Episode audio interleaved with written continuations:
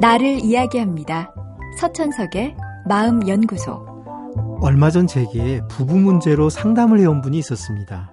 부인이 요즘 자기에게 불만이 있는 것 같아서 나름 노력을 하는데도 변화가 없으니 어찌해야 할지 모르겠다는 이야기였습니다.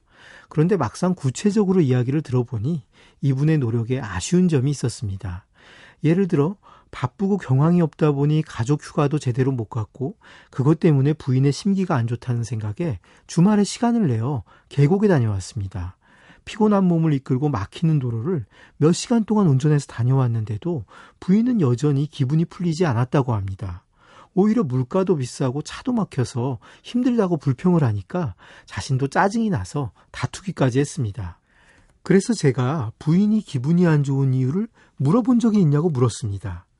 그랬더니 그런 건 물어봐도 답을 안 할 것 같아 묻지 않았다고 하더군요. 아마 그럴 수도 있을 겁니다. 의외로 많은 부부가 자신이 기분 나쁜 이유를 상대에게 구체적으로 말하지 않습니다. 그냥 자기 마음을 상대가 알아서 풀어주길 바라죠. 그래도 상대가 기분이 상해 있고 내가 풀어주고 싶다면 먼저 진지하게 물어보는 게 좋습니다.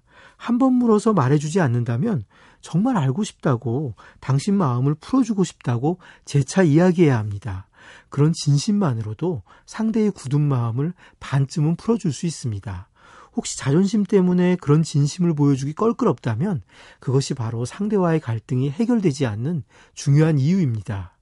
부인이 기분 나쁜 이유는 다양할 수 있습니다. 그런데 남편분은 이유를 알기보다는 이벤트를 통해 문제를 해결하려 합니다. 하지만 부인이 기분 나쁜 이유는 평소 남편의 태도 때문일 수 있습니다. 자신에게 관심이 없고 자기 이야기를 듣고 싶어 하지 않는데 화가 나 있을 수 있죠.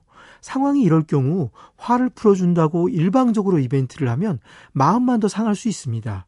부인 입장에선 역시 남편은 내가 무슨 생각하는지, 내가 뭘 원하는지엔 관심이 없고 자기 마음대로 결정하는구나 싶죠. 어떤 문제를 해결하려면 문제가 무엇인지 정확히 알아야 합니다. 문제가 무엇 때문에 생겼는지 알지 못하면 노력은 엉뚱한 방향으로 향하고 그 결과 아무 결과도 내지 못합니다. 문제가 무엇인지 정확히 알면 문제 해결은 그것만으로도 이미 절반쯤 된 것이고 그래서 시작이 반이라는 말도 있는 겁니다. 관계에서 문제를 풀어가는 것도 마찬가지입니다.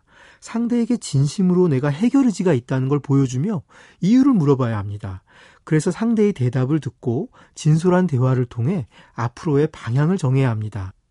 그렇게 하면 실제로 구체적인 행동은 아무것도 하지 않았지만 문제는 이미 반 이상 해결이 된 것입니다. 그리고 상대의 기분도 분명 이미 절반 이상은 풀렸을 것입니다. 서천석의 마음연구소. 지금까지 정신건강의학과 전문의 서천석이었습니다.